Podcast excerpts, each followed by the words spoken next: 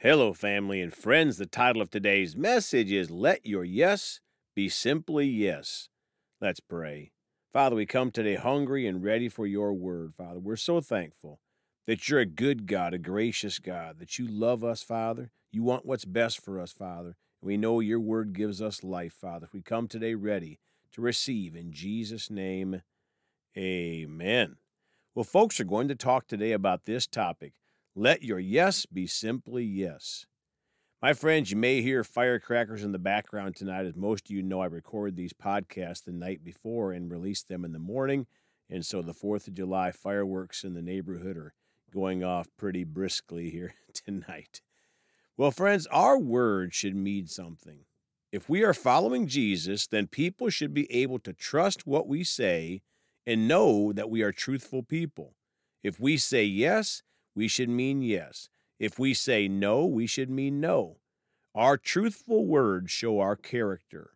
Let's start today in Matthew 5 33 through 37 in the Amplified Bible. 33 Again, you have heard that it was said to the men of old, You shall not make false vows, but you shall fulfill your vows to the Lord as a religious duty. Folks, None of us walking with Jesus should make false vows, but we should fulfill our vows, especially to the Lord. But our word should be truth.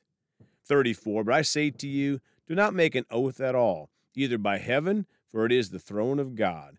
35. Or by the earth, for it is the footstool of his feet, or by Jerusalem, for it is the city of the great king. 36. Nor shall you make an oath by your head for you are not able to make a single hair white or black. 37. But let your statement be yes, yes, or no, no. A firm yes or no. Anything more than that comes from the evil one. Folks, when we say yes, that should be the correct answer, that we're truthfully stating the answer to that question. And the same thing, we say no, that means no. Matthew chapter 5 in the Living Bible, verse 33 Again, the law of Moses says, You shall not break your vows to God, but must fulfill them all. Verse 37 Say just a simple yes, I will, or no, I won't. Your word is enough. To strengthen your promise with a vow shows that something is wrong. Folks, I like that one. Our word should be enough. Once we say it, people should trust us because we follow Jesus. Our yes should be yes, I will, or no, I won't. Now, Matthew chapter 5 in the Amplified Classic Bible, 33. Again, you have heard that it was said to the men of old, You shall not swear falsely, but you shall perform your oaths to the Lord as a religious duty. Verse 37 Let your yes be simply yes, and your no be simply no. Anything more than that comes from the evil one. Folks, I like this translation. That was my title for tonight. Let your yes be simply yes, and your no be simply no. As a Christian, truth should come out of our lips.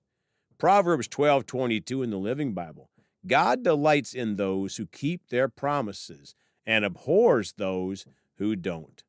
My friends, God wants us to keep our promises, and every one of us wants God to delight in our lives. Proverbs 12:22 in the Amplified Bible. Lying lips are extremely disgusting to the Lord, but those who deal faithfully are his delight. My friends, none of us want to claim lying lips, as the Lord is extremely disgusted with that activity. Ephesians 4:15 in the amplified, but speaking the truth in love in all things, both our speech and our lives expressing his truth, let us grow up in all things unto him, following his example, who is the head, Christ. Folks, we have to have balance in our life. We could say, I'm telling the truth, and walk up to every person we meet in the street and say, You're going to hell. But see, there's no love in that. Maybe God might sometimes put it on our heart to tell certain people that so they know there's an alternative. But see, we have to speak the truth in love. It's not just what we say, it's what we say it with. And love should just bubble up out of our hearts everywhere we go as we speak the truth in love. John 8:44 in the amplified. You are of your father the devil, and it is your will to practice the desires which are characteristic of your father. He was a murderer from the beginning and does not stand in the truth because there is no truth in him. When he lies, he speaks what is natural to him, for he is a liar and the father of lies and half truths. My friends, we need to remember when we're not speaking the truth, then we're siding up with the devil in that area of our lives. The devil has no truth in him, and he's the father of lies and half truths. See, he's the master of deception. He'll speak a half truth with a half lie, which is still a lie. John 8:44 in the Living Bible. For you are the children of your father the devil, and you love to do the evil things he does. He was a murderer from the beginning and a hater of truth. There is not an iota of truth in him. When he lies, it is perfectly normal, for he is the father of lies. My friends, again, we do not want to associate anything with the devil. He's a hater of the truth, and there's not one iota of truth in him, and lying is perfectly normal to him. Zechariah 8:16 in the Living Bible. Here is your part.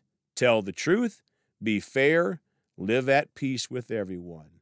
My friends, today we're focusing on the first part of that, tell the truth.